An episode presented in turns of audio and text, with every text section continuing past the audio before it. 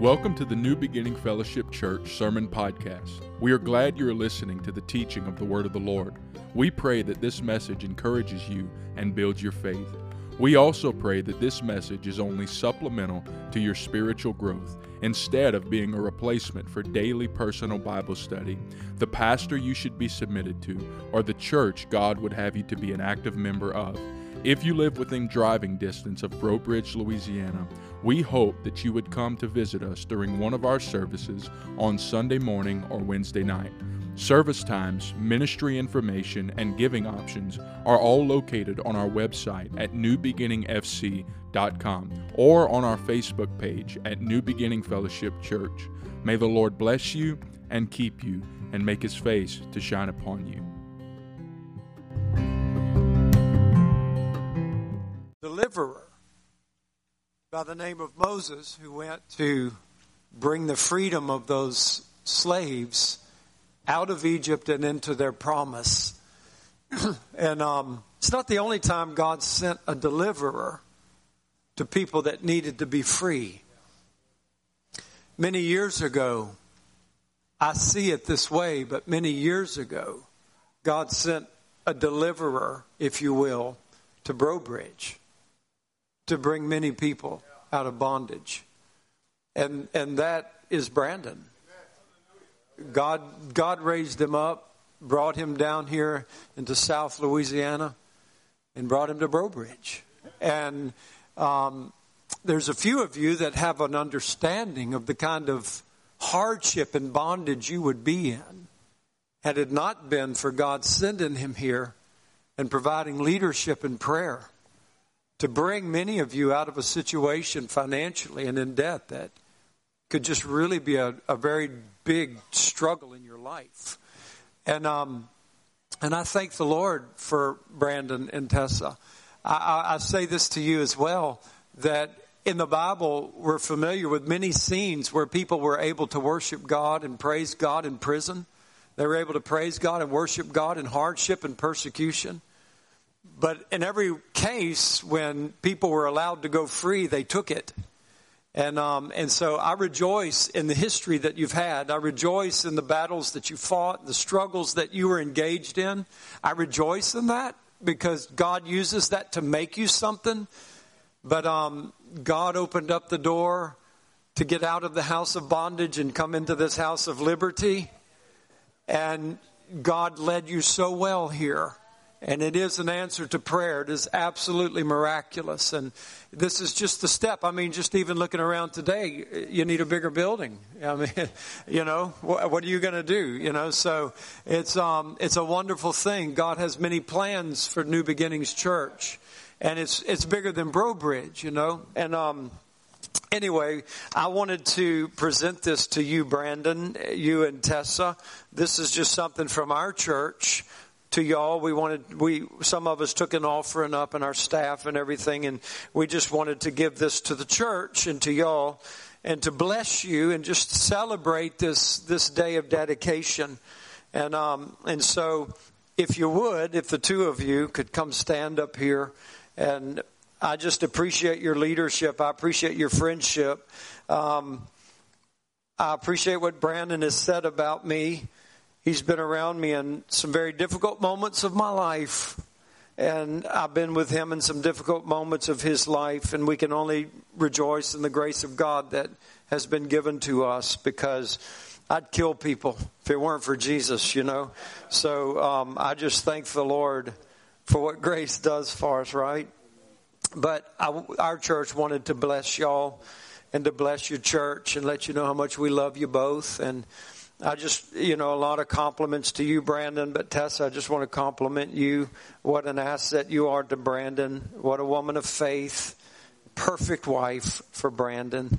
And, um, and I just thank God for y'all's relationship and your marriage and your leadership in this church. And Pastor, if you and your wife could come up as well, just want y'all to be up here because I want the church to pray over these guys. All right?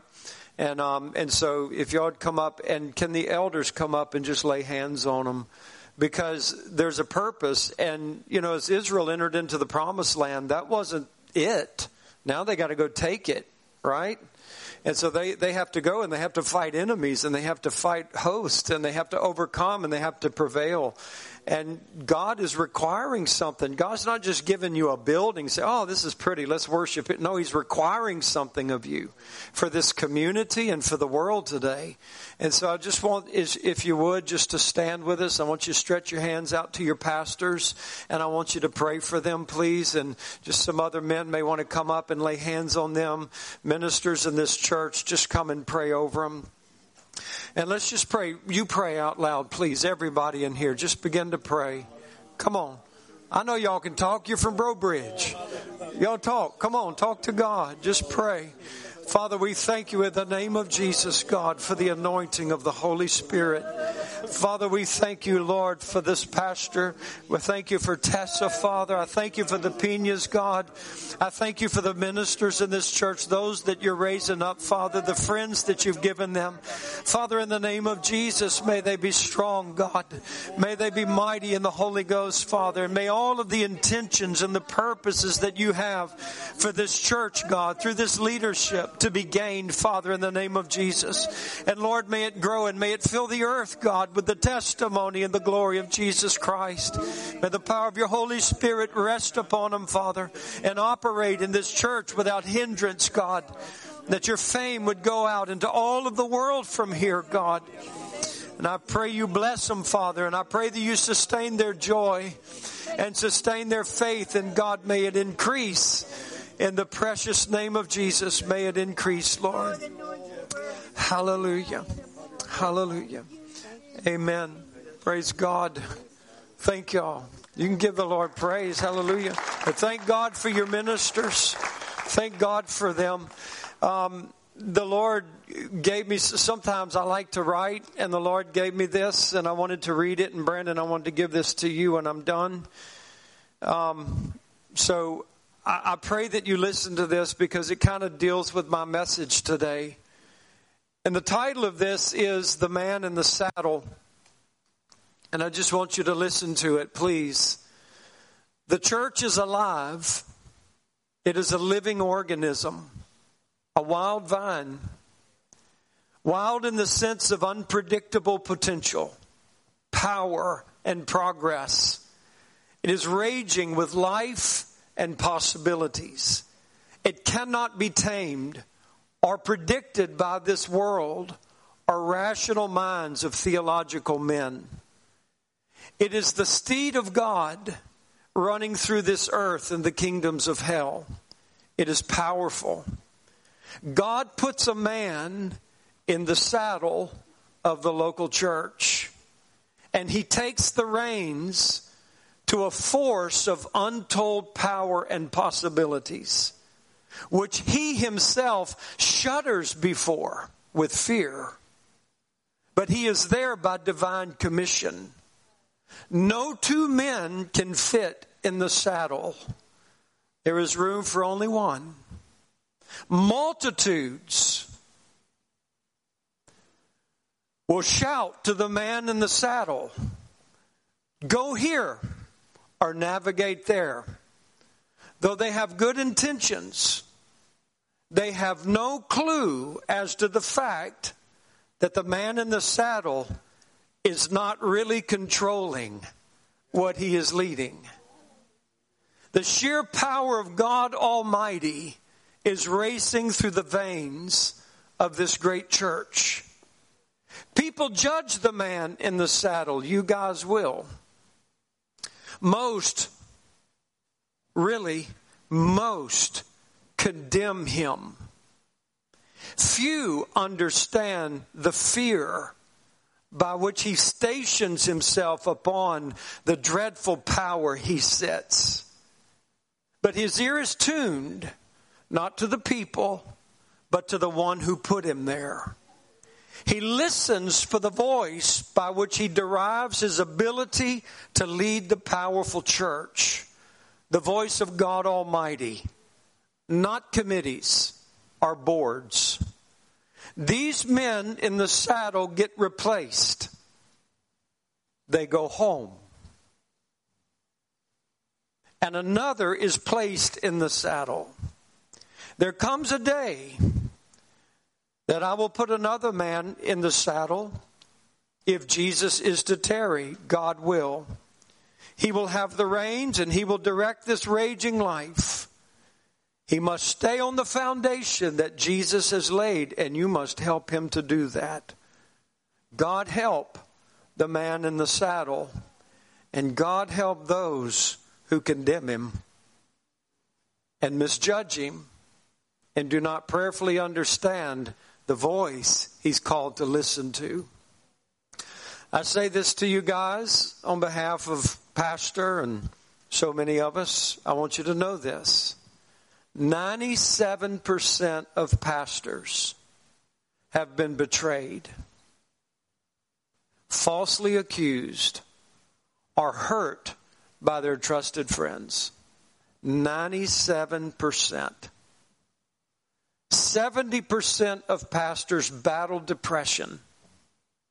7,000 churches close each year. And you probably have no clue how many times a day he is wanted to run. 1,500 pastors quit every month. Only 10%, only 10% of all pastors will retire. 80% of pastors feel discouraged. 94% of pastors' families feel the pressure of the ministry, and it never ends. 78% of pastors have no close friends. And 90% of pastors report working 55 to 75 hours per week.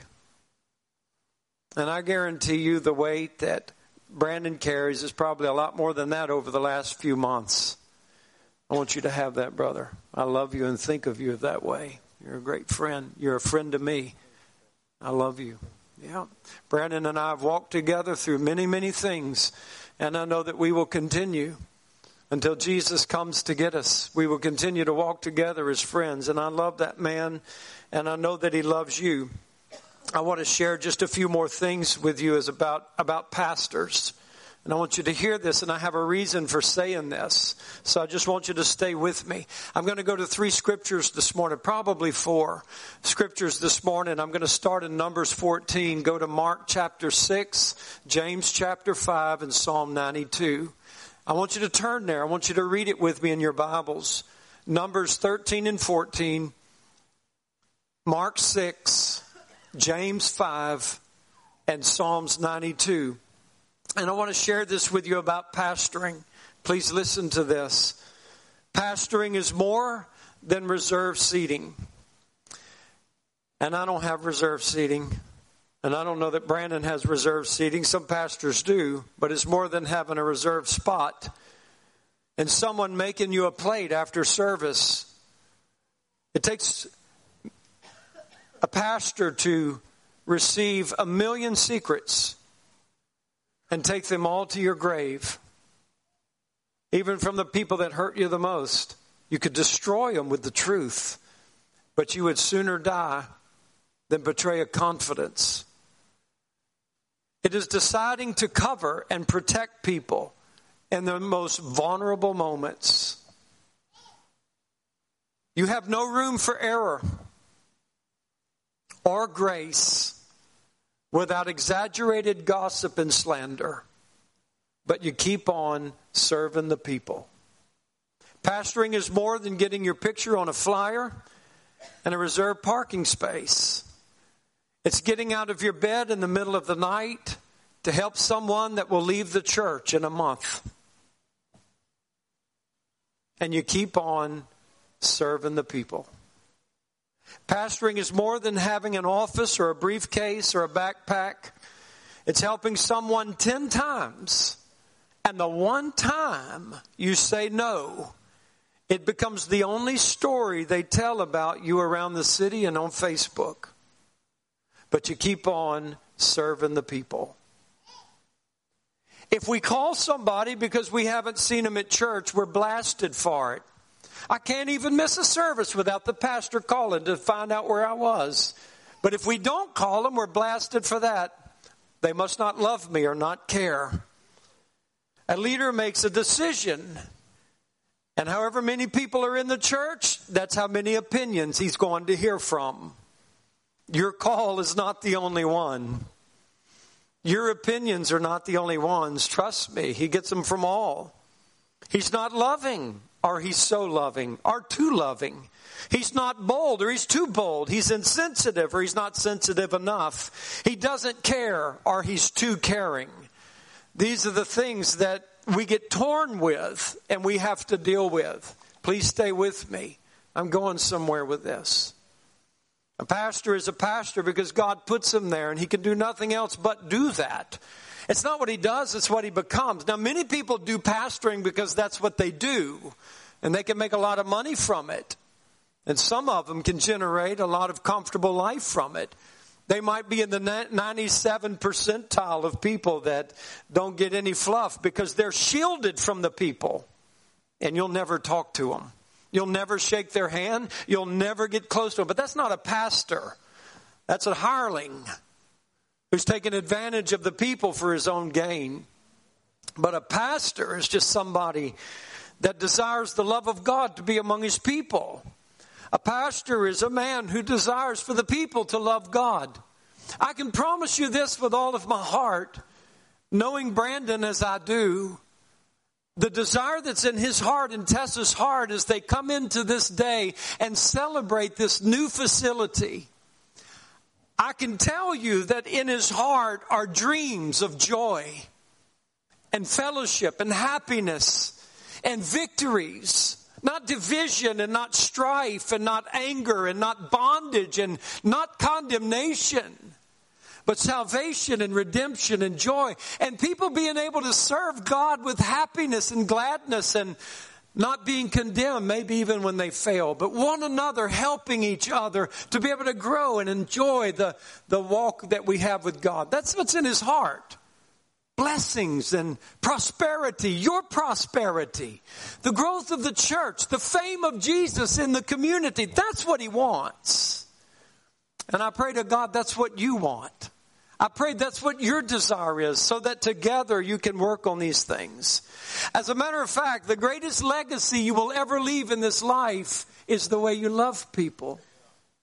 It's not how much money you leave. It's not the jobs that you've created. It's not the executive positions that you've held. It's not even your time in the service. It's not the experiences that you've had. It's, it's not the sacrifices that you've made. Those are not the things that men really strive after. Just watch the next funeral service you go to. Because in the eulogy are all of those kinds of things. This is the school they graduated from. This was the college they graduated from. This is the doctorate that they had. This, these are the things that they've accumulated. These are the businesses that they've started. These were the times that they served. This was the war that they fought in. And it quickly passes in the midst of a sentence. That brief vapor of your life is gone. And what do people do after the eulogy is over? What is everybody trying to do? I'm going to try to let everybody know what a loving father he was. What a loving friend he was. What a loving husband he was. What a loving wife she was. Because at the end of it all, guys, it's not the money that you had. It's not the toys that you got. It's not the awards that you've gained from men. It is this legacy that I loved. I loved greatly. I loved God with all of my heart. And I love the people of God with all of my heart. That's the legacy of our life. Nothing else will surpass that. And the tragedy of all tragedies is that we as humans learn this too late. But you're a Christian now, so you've got this. You've got love. You understand love. I pray to God that you do because you're born of the God of love. And I want to read this to you about love. It seems all too common today for people to run away. Their feelings get hurt. A legitimate offense occurs and they are offended. And the typical response is to run, to flee, and forsake the body. But is this love? Does the love of God run? When our sin offended God, Did he run and forsake us? The high level of bitterness and isolation among Christians these days only reveals the bankruptcy of love among God's children. Yet all the while, they would proudly proclaim that they are strong in God's love. No man is more mature in Christ, listen to this, than the man who can love at all times to all people under all circumstances. That's a mature Christian. Love is never more manifest than when it is suffering in order to extend forgiveness to those who have brought its sorrow and wound. And yet, even husbands and wives can't show that love to one another because a wife offended the husband or a husband offended the wife, and they have knowledge of each other's sin, and they refuse to give that love. But we call ourselves great Christians, and oh, how we love God. But if we love God, we're going to love one another. Love cannot forsake, period. It cannot. Love cannot run away. It must stay and fight and labor for the benefit of those by whom it has been offended. And oh, to God, this would be the fruit of believers' lives. If we would submit to the Holy Ghost, He would make us more than scholars. He would make us apostles of love. And if He could mature us in Christ, which is to be a loving people, revival would be ceaseless in the house of God. And if there's any dedication here today, we celebrate this beautiful provision that God has given. But if there's any dedication today, may it be sons and daughters of God who would fall on their faces before God and say, Lord, whatever is standing in the way of me loving you with all of my heart, let there be a work of the Holy Ghost in my life today that frees me to love you and love other people and not forsake but to live and to fight. Love does not run and hide because love cannot live alone. Love would rather be crucified by you than to live alone without you. This is what the Holy Ghost is trying to conform us to. This is the love that causes faith to work. So do not isolate yourself. Be among men and among things and be among troubles and be among difficulties and be among obstacles. So in those things, you will be able to know how much you do love like Christ or how much you don't love like Christ and how desperately you are for a work of the Spirit of God. Now I say that because I believe that love is the principal thing. As a matter of fact, Paul said, or Peter said in his epistle to the, to the brethren, he says, add to your faith.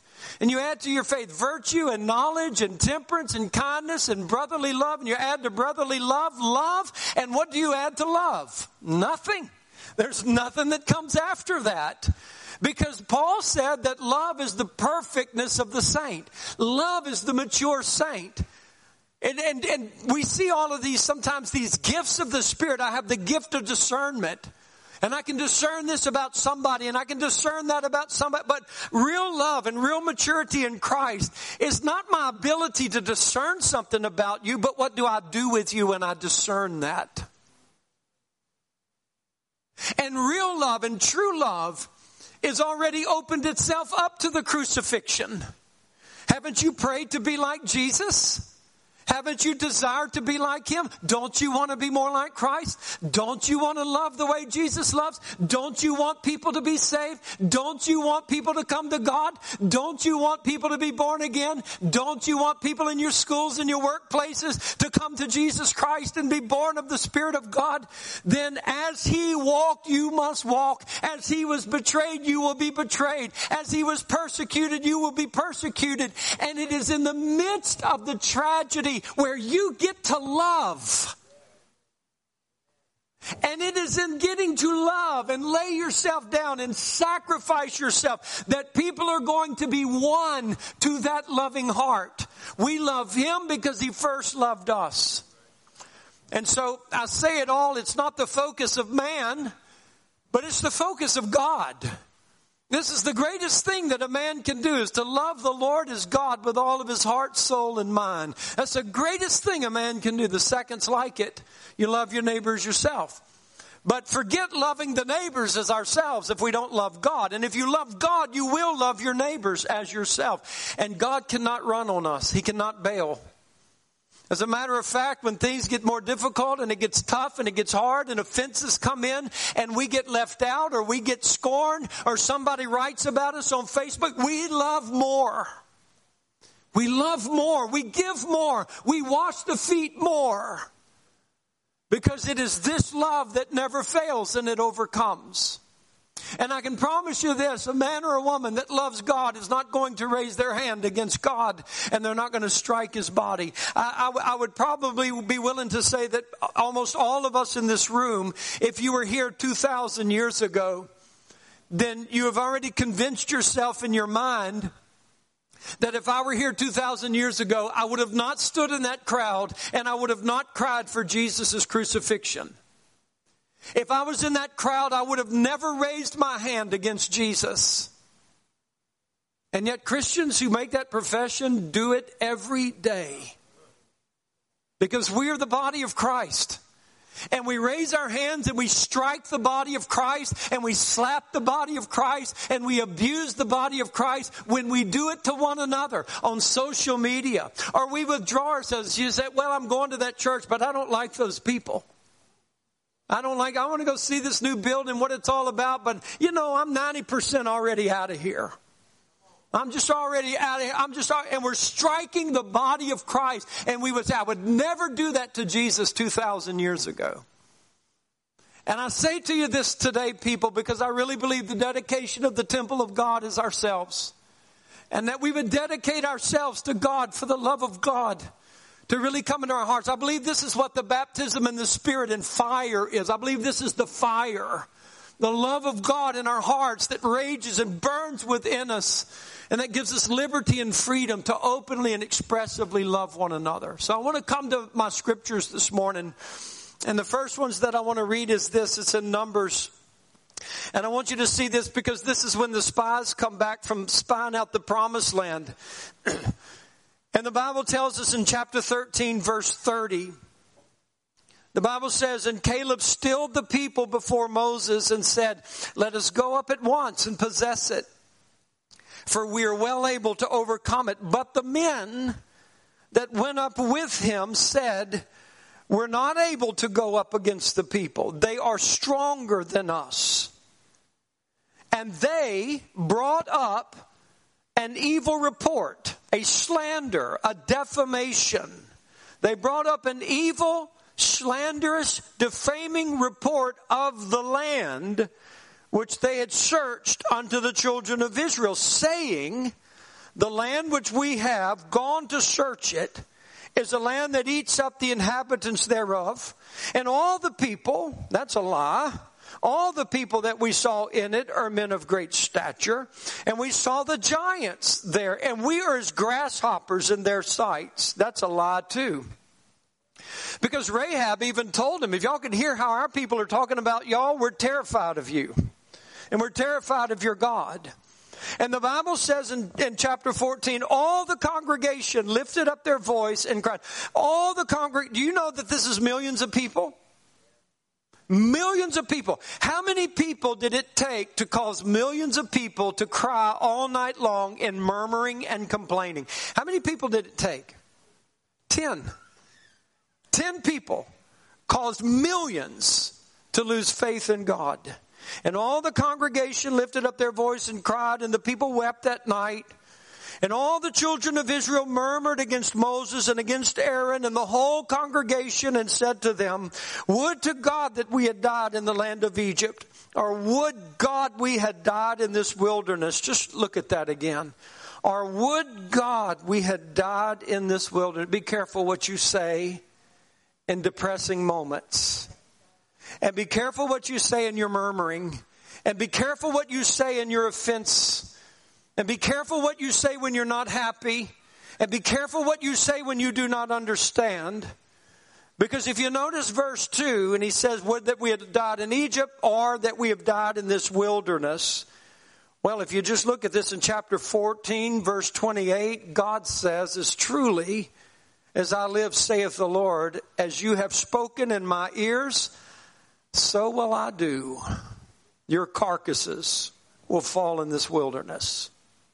And that's why they died in the wilderness. They asked for it. They asked for that in their confusion, in their pain, in their agony. All of the promises before them. But they get discouraged by a handful of men. And in that discouragement, they cry all night long. And in crying all night long, in one night of murmuring and pity, they are sealing their fate to die in the wilderness when all of their promises are set before them. Oh, beloved, I say this to you this morning that all of the promises of God are before you. God has liberated you and brought you into a house of liberty, this beautiful place, because it is only a provision of God for the purposes of His kingdom. You're entering into a promise to take the promise, to claim more ground, that the kingdom of God might be able to do more through your life. Don't settle and rest, but advance. And don't let people say, oh, we can't do it. Our church is too small to do that.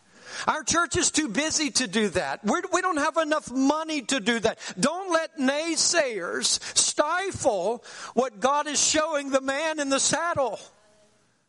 Because God has a purpose and God has an intent and God wants to do something through this body of Christ that is supernatural in its nature and in its effect. God wants to do something in New Beginnings Church, and He has been doing it. Many of us talk about what God has done in New Beginnings Church. Many of us have commented about the anointing on Brandon and Tessa's life. Many of us have commented about that for years and years. And so I believe with all of my heart that this is the intention of God. God, if you will, is saying, I got to get on with it. There's stuff I have to do through New Beginnings Church, and I've got to get on with it, and I can't do it in the old place, and I'm not confined to the new place, but the new place is necessary for what I want to do in receiving the promise. And don't let naysayers keep you from it. Because just a handful of naysayers, if 10 guys could do it for millions, then maybe one guy could do it for this group. And cause us all to complain and murmur through the night. And then I want you to see this in chapter 14. Just very quickly, it says in verse 21 But as truly as I live, all the earth shall be filled with the glory of the Lord. Because all those men which have seen my glory and my miracles which I did in Egypt and in the wilderness and have tempted me now these ten times and have not hearkened to my voice, surely they shall not see the land which I swore to their fathers, neither shall any of them that provoked me see it. But my servant Caleb, because he had another spirit with him. Can I just say this to you? Please listen to this. Do you understand that in chapter 13, when these 10 spies are speaking against Moses and saying, We're not able to go do this, we've assessed the land, we see what it's like, and it eats up the inhabitants, and everybody in it is a giant of stature in our eyes, and we are nothing in their eyes, and they're, they're spreading this defamatory thing and remark. These aren't just words. Words can't affect a nation. Words can't affect millions of people like these aren't just words that men are speaking. This is a spirit. And how do you know that it's a spirit? Because chapter 14 says Caleb was of another spirit. And beloved, I want you to see something. Here are 10 men speaking by a spirit that is not of God. It is a spirit of fear.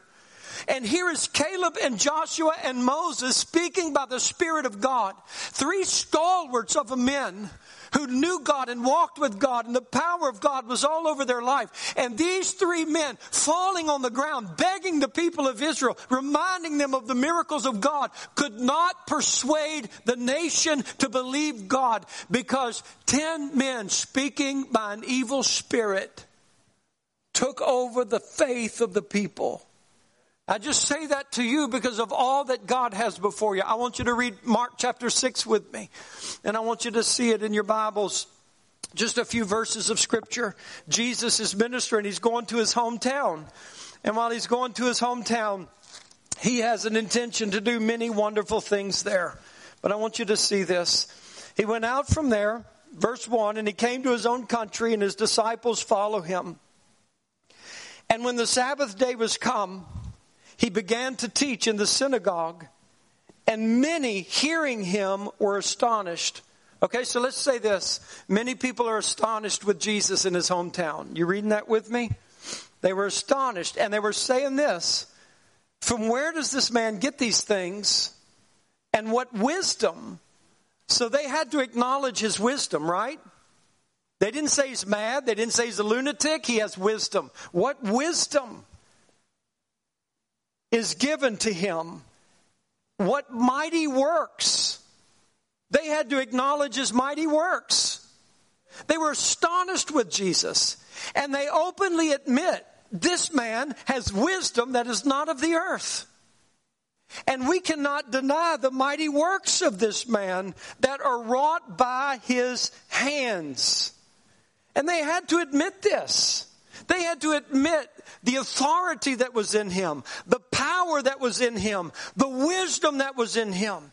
Boy, what if somebody would walk into our life and they were so anointed by God that we could not deny their wisdom, their authority, and their power from God? And they were there to do many wonderful things for us. But somebody doesn't let them somebody begins to make Jesus, who's astonishing, common. And that's what they do to Jesus. Listen to this, verse 3. They're diminishing his astonishing now. Is this not the carpenter, the son of Mary, the brother of James and Joseph and Judah and Simon? And are not his sisters right there, right here with us? Aren't those his sisters? And they were offended, which means to be stumbled. They stumbled at him. And Jesus said to them, a prophet is not without honor, but in his own country and among his own kin and in his own house. And there he could do no mighty work, save that he laid his hands upon a few sick folk and he healed them. And he marveled because of their unbelief. And he went around the villages teaching. So he couldn't do what he wanted to do. He wanted to do a lot. He wanted to do great things. He wanted to do mighty things in their midst. He wanted to come and heal the sick and cause the lame to walk and the blind to see and demons to come out of people. And this is his hometown. He wants to bless it with all of his heart. That's what he wants to do. And when he first comes there and he's teaching in the synagogues, people, I'm astonished with this guy. I've, I've never seen a man like this with such authority and wisdom and power that comes out of his hands. And then a few guys come around, just, just a couple of guys begin to incite the crowd, right? Wait a minute, wait a minute. Why are y'all so astonished with him? He's common. That's his mama right there. Those are his sisters. Come on, guys, you know his brothers. I mean, you're making this God to seem like he's something more than he is. And they took the divinity and the glory and the anointing of Jesus of Nazareth and they diminished it to a common man. And because of their unbelief and because they stumbled at him and they refused to act upon what they knew to be true, that Jesus could not do many mighty things. He did a few things for some people because I believe the some people, the few people kind of went after him and said, Jesus, you still astonish me. You're still astonishing to me, and I know that there's power in you, and I need your help desperately. And I believe He helped those few people. Listen to me. There is no drunk in Breaux Bridge that's going to come walk in this church and hurt you. No prostitute in Breaux Bridge or Lafayette is going to come sit in this church and give it problems. But the people that give the churches problems are the men of caliber, the men of renown, the theological men, the important men, the teachers, the elders, the deacons, the men that have gained and earned respect among the community. And eventually they begin to speak to one or two or just a few, and they begin to take something that is uncommon. And I'm pointing to that man over there. Because God called him and placed him and put him over a flock and they begin to bring him down into something that is just so common or less than common and it can begin to show into the congregation the things of fear and unbelief and God's just like, oh my God, if y'all knew what I wanted to do with you. If you knew the good things I had planned for you, if you knew the miracles that I wanted to work in your midst, if you only knew what I wanted. But I marvel at your unbelief. I marvel at how you are offended or you stumbled. And I beg you, this is what I'm begging you guys. I'm begging you for the love of God in these last moments of time, for the love of God, let God supernaturally and miraculously take you where He wants to take you. Let Him do what He wants to do. Break the boxes of your religious traditions. Shake off the chains of things that confine you from expressing your real desires for God or being able to love one another or loving a Judas for that matter and begin to express God's love like you never have before and watch the power of the Holy Spirit work. Just watch his power work because this is how the devil would attack. And if we're going to dedicate this temple and we're going to dedicate this house to God, you are the house. And the dedication of that is this that I want to live in such a way that I can be a means by which the Holy Spirit can move. Because I can guarantee you this those 10 spies thought they were doing the will of God. And those Pharisees in Mark chapter 6 thought they were doing the will of God. But they came and they hindered the will of God from being done, and the things that God wanted to do, He was not able to do. I want you to read this with me, just a couple of more scriptures. This is in James chapter 5. This is fresh in my spirit, and I believe it is something that I have to share really everywhere I go because I believe this is a last days mandate. How many of you believe we're living in the last days? And he says this in James 5, verse 8. Be ye also patient. Establish your hearts, for the coming of the Lord draws nigh. It's near, it's close. Grudge not one against another, brethren, lest you be condemned. Did you read that? Verse 9 Grudge not one against another, brethren, lest you be condemned. Behold, the judge stands before the door. And, and what James is saying is this He's saying, Look, look, he's at the door, he's fixing to come.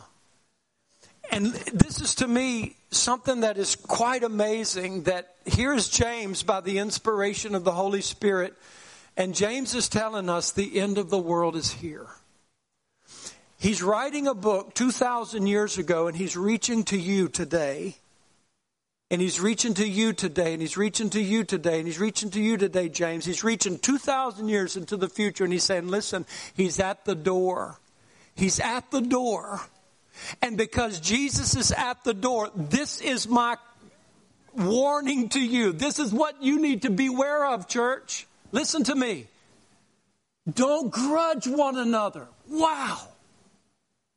Man, we, we would think, oh, if, if he's at the door, then, then we would think, repent, repent, repent, or, or go get the harvest and bring it in, or go preach the gospel as much as you possibly can. Don't sleep, sell everything you got, get out there and fire all your, no, that's not what he's saying.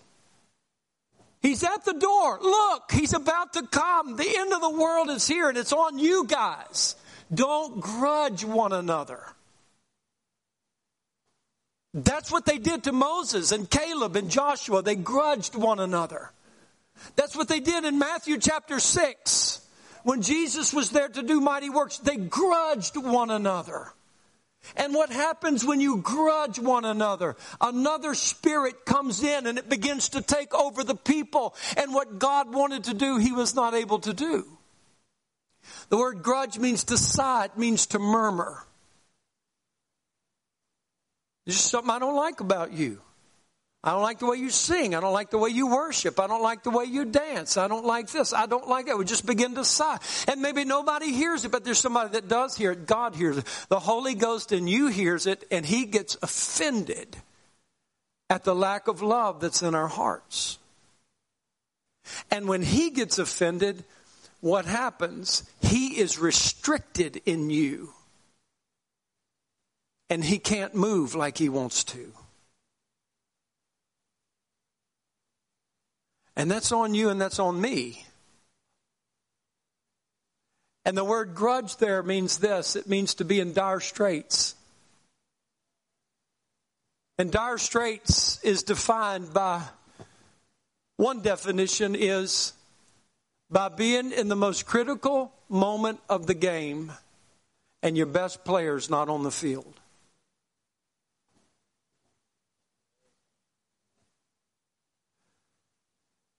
The most critical moment of the game and your best player is not on the field. And beloved, the best player is the Holy Spirit. And He lives in you. And it's the critical moment of the game. For those of you that like football, it's the two minute warning. The judge is at the door. He's about to come, and he says this to us Don't murmur against each other, don't sigh against each other. We need the Holy Ghost more than we've ever needed Him just to love one another.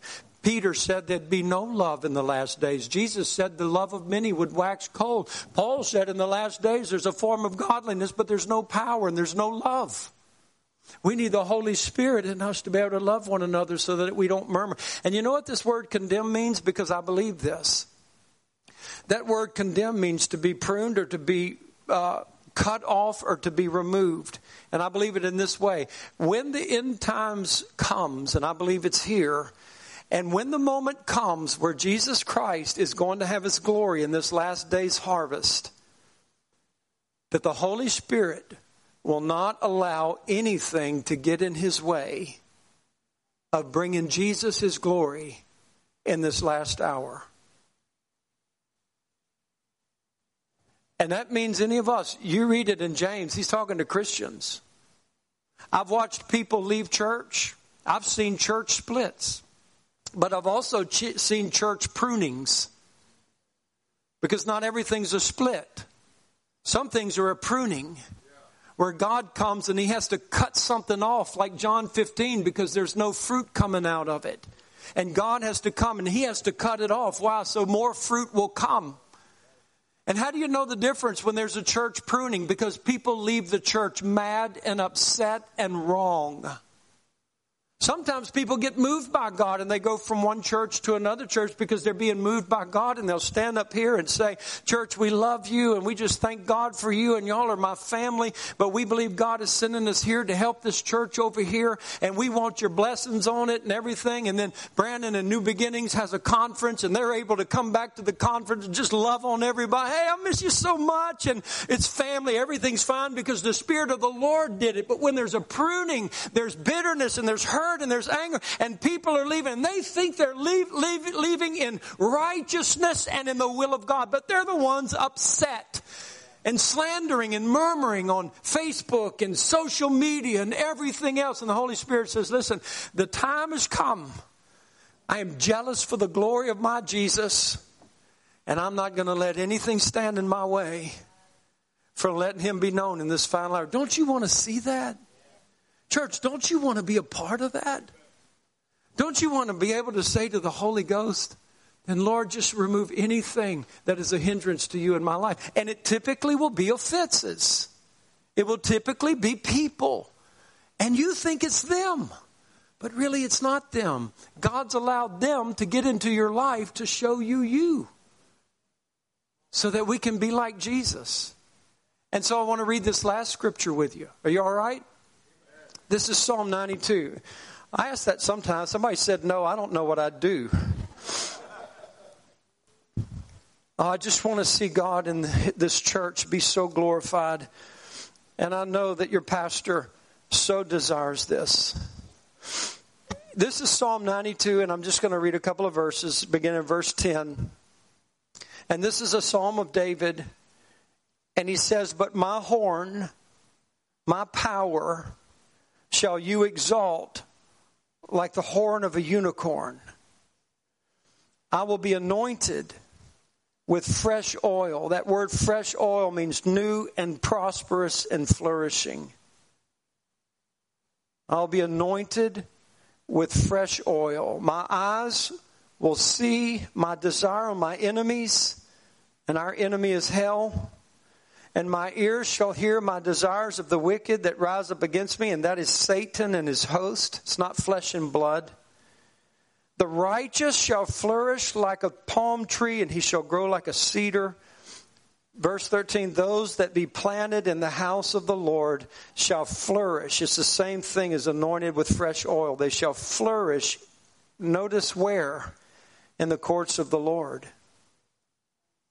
And they shall still bring forth fruit in old age and shall be fat and flourishing.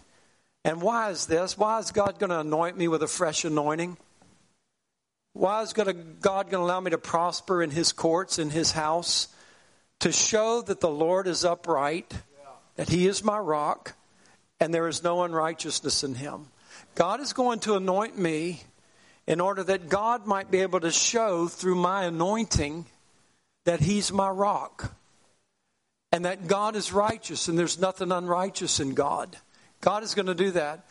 And I'm, I'm, I'm just, this is one of the key points I wanted to come to today, and I'm about to close. I just want you to listen to me carefully because I really believe this is a mandate for y'all. This is what God put in my heart. This is what I'm delivering. And I tell you this with all of my heart, church, you are brought into a high place of privilege. God has brought you into a relationship with Him through His Son, Jesus Christ, that is to be one of great joy and celebration. You celebrate a Father who loves you at all costs. You celebrate a Father who wants nothing but your good and His glory. You celebrate a Father who will never leave you or forsake you or abandon you. And all He wants is this Will you let me live in you so that you act that way too? And that's grace, because you can't do this on your own. You're not going to love. You're not going to forgive. You're not going to get past your offenses. You're going to continue to wallow in your murmuring and your sighing and your complaining and cut people off and isolate yourself. And I ain't getting close to anybody because I've been so hurt in my life and I'm not letting anybody in here. This is as close as God can get to me. I'll go to church, but He ain't getting in here. And to be able to get past that is the work of His grace and His Spirit.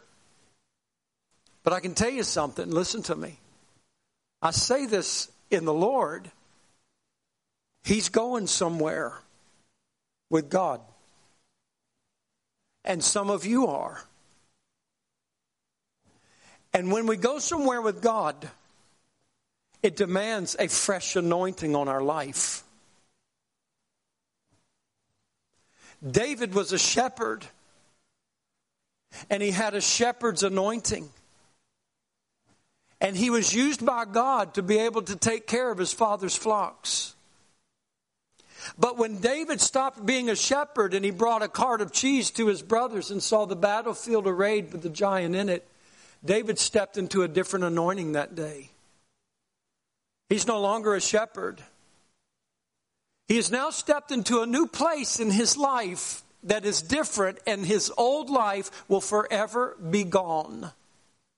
And now he stepped into a new life, and he has the anointing of a warrior. And in the anointing of a warrior, he is able to go and he is able to fight with Goliath. And David walked in that anointing. For many, many years of his life, he walked in that anointing until one day when Samuel the prophet would come along and Samuel would anoint him to be the king of Israel. And then he walked in a king's anointing. So throughout David's life and the places that God would bring him to, God anointed him for that moment. But that moment was to prepare him for this moment. Because I'm going to show you what I can do through a shepherd with a bear and with a lion so that when you face a Goliath, you will know that the God who delivered you here is the God who will deliver you here. And I'm going to elevate you to be a soldier now and a commander now of forces and armies. And then I'm going to take you from there to be the king of my people, the king of Israel. And I'm going to anoint you to do that. You will not stay here, David.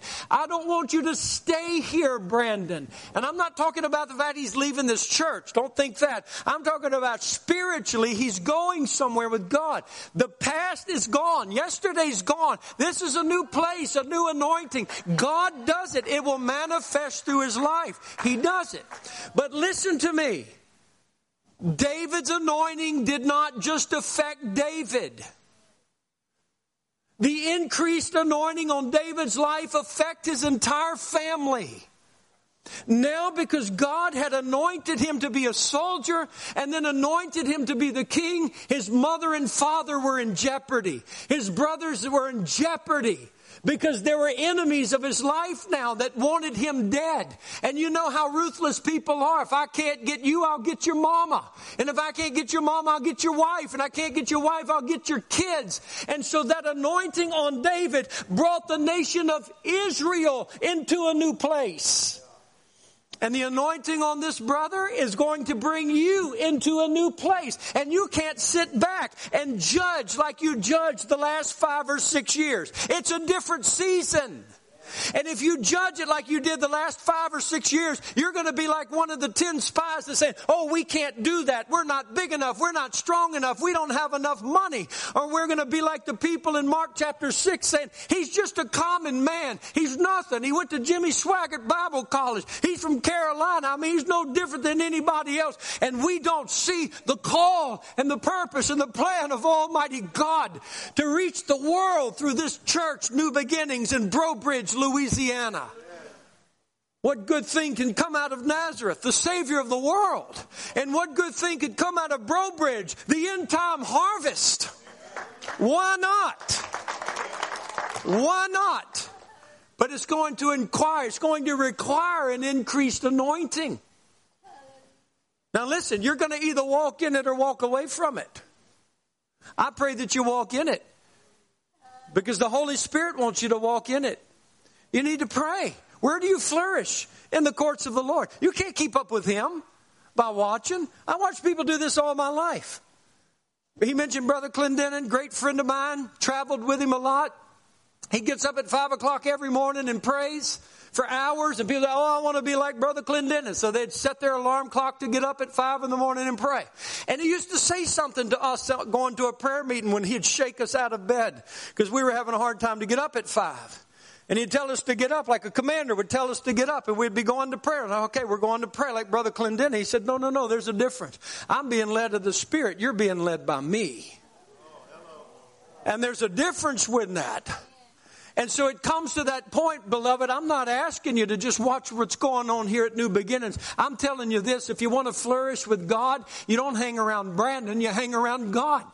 If you want to be mighty for the Lord, it's not what you can do so much in here as far as a facility or so much works that you can do. You begin to flourish in prayer.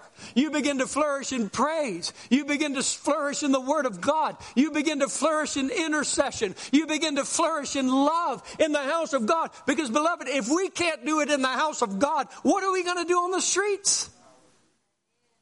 And so we begin to flourish here. And I want you to understand this with the increase of anointing is the increase of greatness in every way and also the greatness of your enemy. Because when David was a shepherd, all he had to worry about was dogs and wolves and bears and lions. Sounds threatening, I understand. But these are animals. And they basically are moved by their lust. They're hungry, I want to eat. That's basically it. And if they're not hungry, they'll probably leave you alone. But if they're hungry, then they want to eat. So they don't plot, they don't have strategies, they don't have plans. They just, I'm hungry today. I think I'll get me a lamb. But when his anointing increased and he became a soldier, he now had to fight Philistines. Brilliant minds of strategy and war. Men who had spies and plotted and knew where David was and what David was doing. And he needed a greater anointing to be able to survive that. And then when he became king, he had an even greater fight on his hands because now he had to fight family. And he had no clue whether he was safe or not whoever was around him. I don't know if you're with me or if you're against me. And that was the threat when he was the king. But it was the anointing that preserved him and brought the greatness out of him. And I ask you this morning, in the dedication of this house, I look at you and I ask you the question will you dedicate yourself to a greater anointing? Because yesterday's gone. It's a new place, a new season, a new time. Pastor Pina came to me. His heart is bursting with vision. His heart is bursting with desire. Do you think that's him or do you think that's God? Oh, what we can do, what we want to do from here. God has given us a greater platform. Okay, are you with it or not? Are you going to do it or not? Are you going to be one of those men that just gets on the phone with somebody and says, ah, that guy from Baton Rouge, who in the world? I don't like that guy. Murmur, murmur, complain, complain. I don't know about what Pastor Peter wants. I don't know about all that stuff. That's just too much for us. Or do we say, God, give me a greater anointing? Because, God, if you anoint me with David's anointing, then I can become one of his mighty men. And David could do a lot more with 400 of us than he can by himself. And so I want to walk in that anointing. And I want to see the enemies of God pummeled. And y'all, there's bondage and addiction and abuse and molestation and tragedy everywhere. You can see it on faces even here. And it's not going to church that's going to change anything. It's the anointing of God and the presence of God and the love of God. And I say this to you, beloved, your life can be different today. You don't have to live the same kind of Christianity. You don't have to live the same kind of limitation. Today is the beginning of everything with a new anointing in your life, and you begin to flourish with God It's so intimate with the Lord. I want you to stand with me. I really prayed. I really sought the God for today. I really prayed for God to give me a word for y'all, and I, I know this is it. Nobody talked to me about this. A lot of times with building dedications, you say, hey, let's celebrate what God's done. I love that. That's great. You know, let's shout and everything like that. But it's we're too late in the game. It's two minute warning. He's coming back. We need to stop grudging one another. We need to get the Holy Spirit out on the field. We need to stop living in the limitations of our own pain and our own offenses. Yes, I'm hurt. Yes, I've been wounded. I have too. My mother, my brother, my sister tried to destroy my marriage and my church and my ministry around the world. And, I, and, and what would come out of me would be such bitterness and anger. I wanted to kill them all. I wanted to kill them. And I would have to take that to God and say, God, I need a new anointing on my life. I need a different heart. I don't want to live with this heart. I hate my heart. I hate the way I feel. I hate this bondage that I'm in. I'm in a bondage of depression. I'm in a bondage of pain and I hate it, God. I, I, want to love and I want to be happy, but I've got these thick walls all around me. And the Lord would come and He would tear them down for me, and love would come out of me. And I'm like, oh my God, who is this guy? Who is this man? And it was God doing something in my life because I would just say to God, I want that. I want to be like Jesus. I want to love you. I want to love the church. I want to, I'm so sick of the way American men are. So it's John Wayne-ish. I want to be Davidish. Loving God, free, a fighter for God, a lover of people, like Jesus Christ. That's a man. Openly loving and caring for people. If you don't love God, it doesn't matter what I've said today. You'll hit the body, you'll be on Facebook, you'll be on the phone grudging somebody before the day's over. But if you love God, and He does love you, let today change everything. Come up here for a fresh anointing. Come up here and ask the Lord, would you give me a fresh anointing? I want to walk with you. This is the two minute warning. Oh God, I want you to pour your spirit out upon me. And I just want you to begin to pray. Just begin to pray right now for God to give you that. Begin to pray for God to pour His Spirit out upon you. And beloved, listen to me. You've got to open your mouth and you've got to talk. From the abundance of the heart, the mouth speaks, the Bible says. The Bible says, be filled with the Spirit. And what is being filled with the Spirit? How do you do that? Speak to yourselves in psalms and hymns and spiritual songs, singing and making melody in your heart to the Lord. So just right now, begin to lift up your, your words and your praise, the fruit of your lips to God, and ask God to pour His Spirit out upon you. Give your offense to God. Give your pain to God. Give your bitterness to God. Aren't you tired? Aren't you tired of living in this pain? When God has come to heal you, don't make this common today. Don't make this just another altar service today. This is not common. God has come here. Some of you men, Satan wants to use you to sow fear and unbelief in the church of Jesus Christ. He wants to use you to do it, and you think you have a right, but you never have a right to strike the body. And I'm going to tell you something, beloved. God puts the man in the saddle. And because God puts him there, when he wants him out, God will take him out. But woe to the person who tries to. Woe to that person who tries to do it. This is God's house, and you're God's people. And oh, that there would be such a fullness of joy in our lives, such a happiness, such a gladness in our life. The kingdom of heaven is righteousness, peace, and joy in the Holy Ghost. And that's what people who love God are like. There's just a gladness, there's just a happiness. Oh, Father, He who is in you is greater than He who is in the world. The one who lives in you is the healer. The one who lives in you is wisdom. The one who lives in you is power. For Jesus lives in you, and there's nothing impossible for him. Oh, would you just live in a new anointing, believing I'm going to pray for the sick because Jesus lives in me. I'm going to speak to people that are in trouble because Jesus lives in me. I believe He's going to speak through me.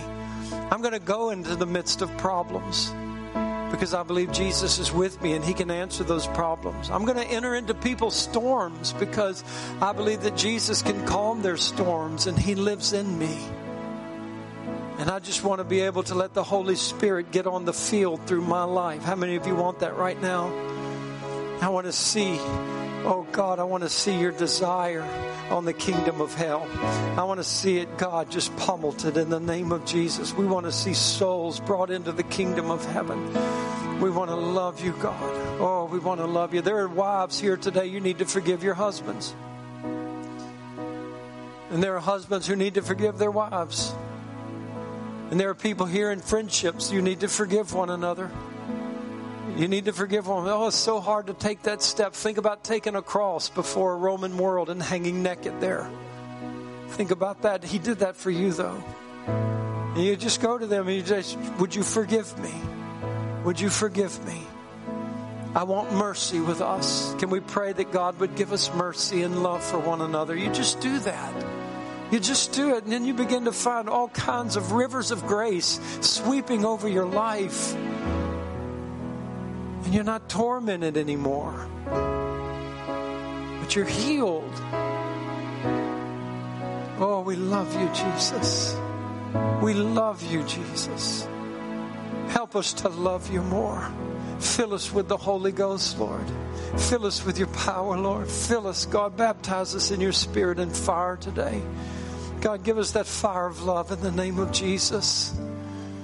Oh, Lord, that would sacrifice for one another, that would give for one another, because we love you, Jesus. Come on, just pray. Just pray. Pray in your spirit, pray in your tongues. I, I just can't. If you, if, if you could only know the river that would come out if you would open your mouth and speak words to God and not just stand quietly, but pray worship. Not just with a song that Renee would sing, but the song of your own heart, the words of your own heart, the love that you want to give to God right now. Walk in that new anointing. If you're asking for a new anointing, go face Goliath. Stop dealing with sheep. Faith differently.